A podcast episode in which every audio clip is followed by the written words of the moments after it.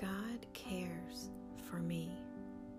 1 Peter 5, verses 6 through 11.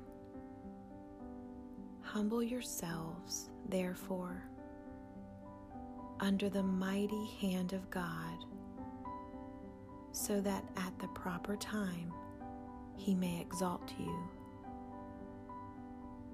casting all your anxieties on him because he cares for you. Be sober minded. Be watchful. Your adversary, the devil, prowls around like a roaring lion, seeking someone to devour.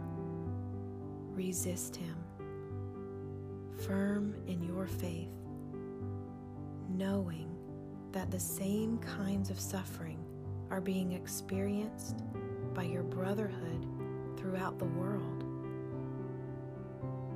And after you have suffered a little while, the God of all grace, who has called you to his eternal glory in Christ, will himself restore, confirm,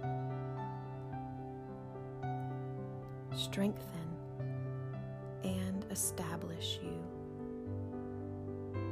To him be the dominion forever and ever. Amen. God cares for me.